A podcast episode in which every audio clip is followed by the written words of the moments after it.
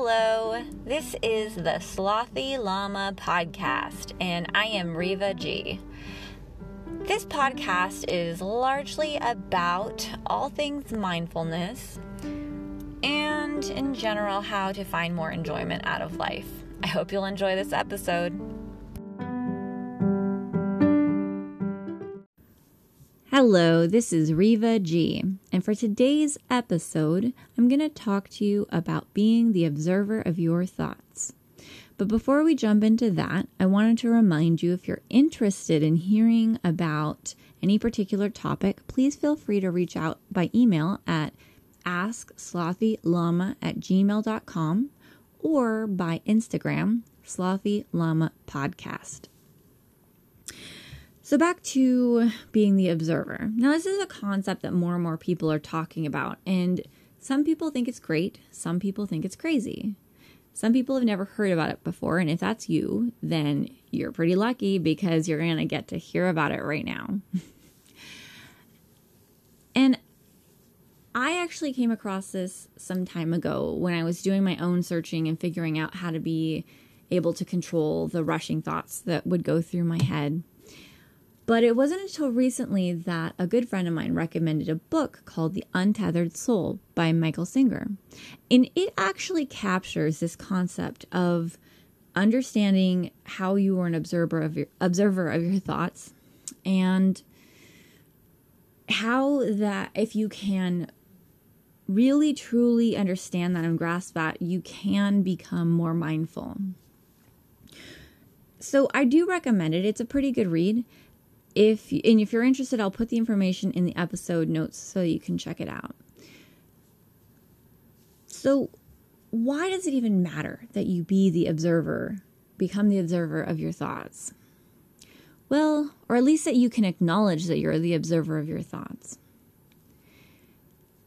The reason the reason is this. I'll give you an example. When someone is at work, say they get an email from their boss.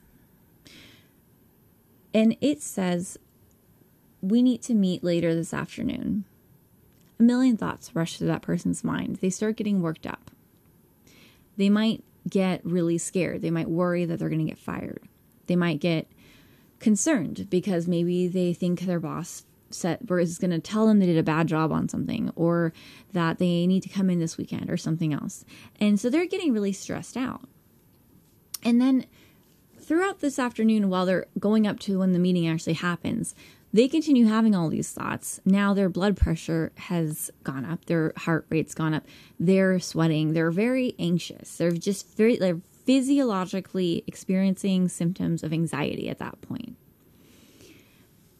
And now consider another person they might get a call at lunch and they need to go pick up their kids this afternoon. Or maybe it's the same person. And now they're really angry and stressed out because they had a meeting scheduled with their boss and now they have to cancel that because they have to go pick up their kids because of whatever reason. They ditched class or they did something wrong. Fill in the blank. and they're going through the thoughts of they're angry at the school, they're angry at the kids, they're angry at their job for having a meeting, they're angry that they're going to miss the meeting. They're really worried what that's going to happen, what that's going to turn into them for them or something. Just all sorts of like very upsetting thoughts. Now, as they're experiencing the thoughts rushing through their mind, they're internalizing them. Then various hormones are being released. And similar to the first case, they might be getting an increased heart rate, increased blood pressure, and they're they're like in this fight response type state. And it's a very real feeling at that point. It's turned into a physiologic experience. And when someone has gotten to that level of their body is physically experiencing the emotion because of the thoughts, it's very difficult to turn everything around and change how they feel to being more mindful, being positive, or anything that's not angry or fearful or, or anxious. And so, what you want to do is catch the process at which it's just a thought where you have not accepted that thought as reality and internalized it and allowed it to physiologically express in your body. And you can do that by observing the thought and deciding in that moment, as you observe it, that you do not accept it and you decide that you would prefer to experience something else. So that's why observing the thought is important because observing the thought allows you to do something and make a difference before you physiologically have committed to that emotion. So, let's let's try to define being the observer to make sure that we are on the same page when we talk about it in the mind. This will be very basic stuff. We're going to start with if you're in a park. You're in a park, you see a little bird, eh, maybe it's a duck. It's in the water. It's a little duck. It's going quack, quack, quack, quack, quack because it's a duck. And you hear it quacking, you think it's cute. Now you're observing the duck, right? You hear it, you know that you are not the duck. You are the observer of the duck, right? Okay, now take having lunch with a friend. Maybe that friend's upset, something happened with their significant other, with their work, with their kids. And they're they're, you know, very frustrated and they're telling you the story about what happened and you're hearing it. So you can see this friend, you can hear the friend, you can hear their story, and you can acknowledge that in that moment you are observing them express their story, right? You know that you're not them, you're just hearing them talk to you and tell you things. Like anytime you hear things and you're getting that information, you know that you are observing it. Okay, now here's where it gets tricky it's when it's in your mind.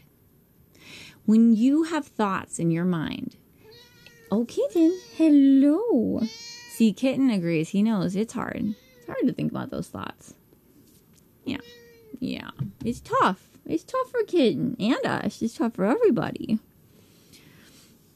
So it's really hard to dissociate the thoughts from yourself because for and I'll admit for a lot of my life I kind of identify myself as my thoughts. I thought, well, they're it's I thought, you know, thoughts are what I'm thinking. it's what's in my head.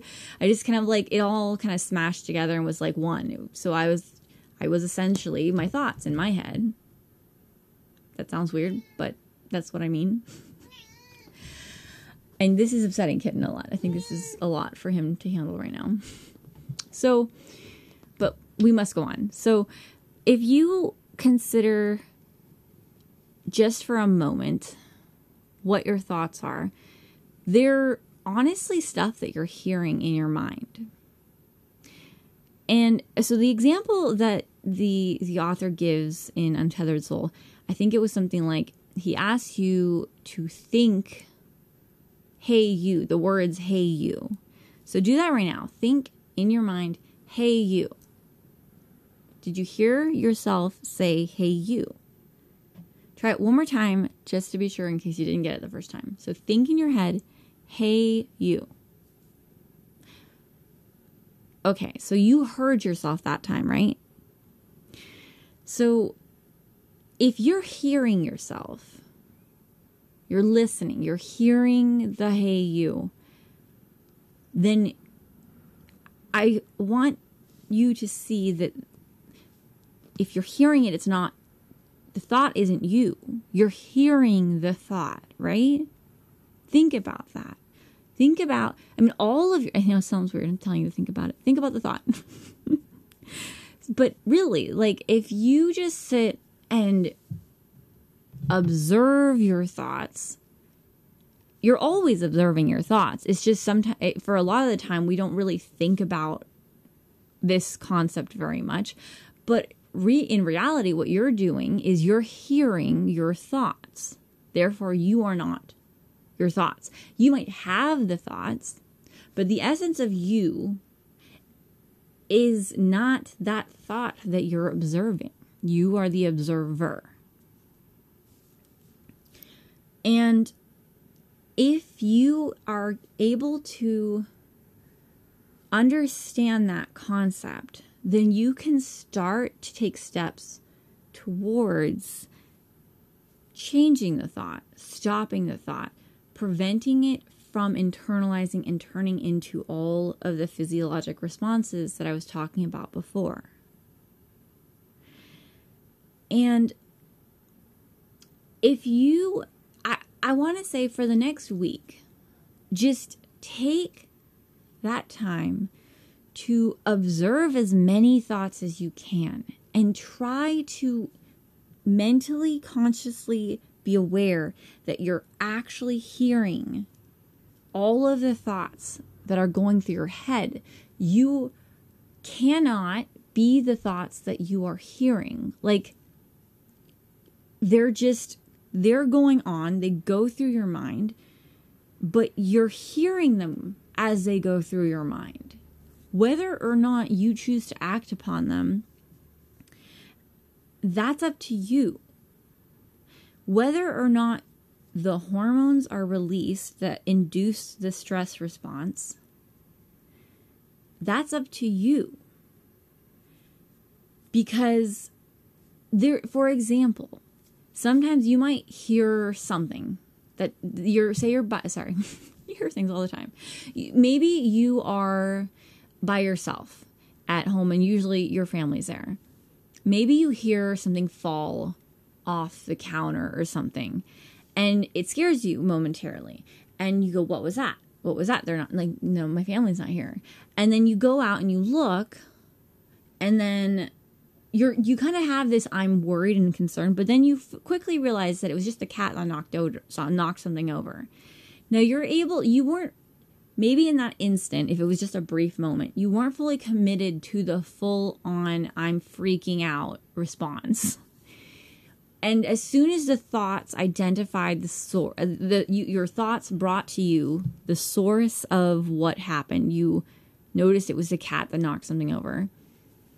You were able to stop the insanity from continuing in your mind and let it be. Maybe you did get a little scare there, but you you were able to control your thoughts because you identified the source of the original scare and you were able to de-escalate that.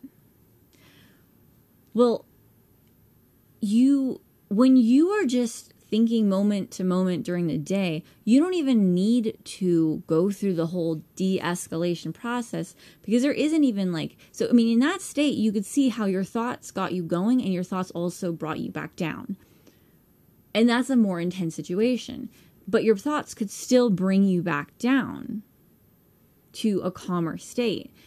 However, during the day, there isn't even that major specific event that took place that triggered a true fear response in you.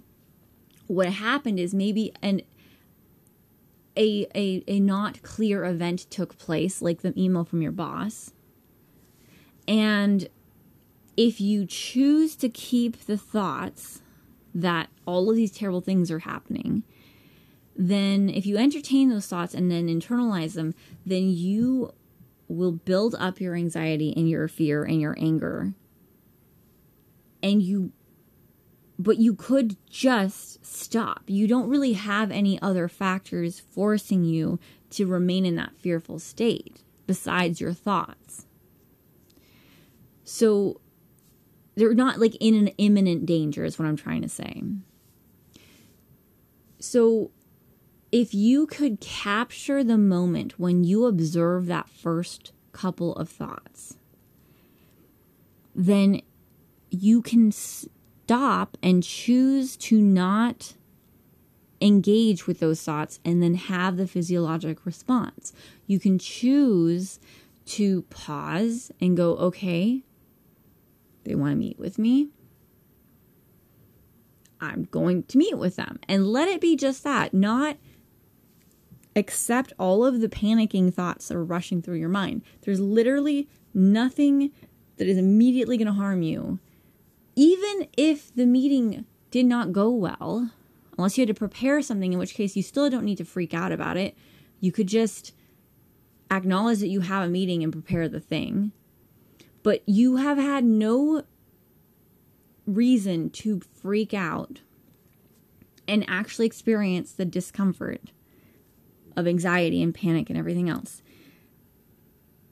because nothing has actually happened. You just heard that there's going to be a meeting. If you choose to accept that it's just something that will happen, instead of engaging with the fearful thoughts, then you can prevent yourself from experiencing all of the negative physiologic symptoms of anxiety, panic, fear, worry. And it's so much easier to do that before your body is committed to it. So that is why understanding and acknowledging that you are the observer of your thoughts is so critical to becoming mindful because it's so difficult to fight both the body and the mind when both have gotten committed to this like fearful state but if you if if you can learn to prevent that little switch from being flipped where the body gets to be a part of the being scared experience, then you have an opportunity to remain calm during all sorts of things that pop up during the day and just eventually become more calm in general and have a more mindful experience. So that that is all I have for right now. I would love it if you guys actually practice this for a little while, even like a couple days, if, not the whole week, and just see how you are constantly actually just observing thoughts and not that you are your thoughts. Although everything is very closely tied and it gets really messy in that head, but just practice being aware that you're hearing the thoughts. And I will pick up on more of this topic in future episodes, so look out for that. I'm sure you're excited. and for now, I'm just going to wish you all well, especially if you're in California and experiencing all of the fires. I hope you are all safe, and I wish you the best of luck during this experience. And I hope that you're maybe getting fresh air and not one of those that are stuck in the super smoky areas because that's never fun. So I have been sending out good thoughts to all of you and I wish you the best. As always, the light in me sees and honors the light in you. Bye bye.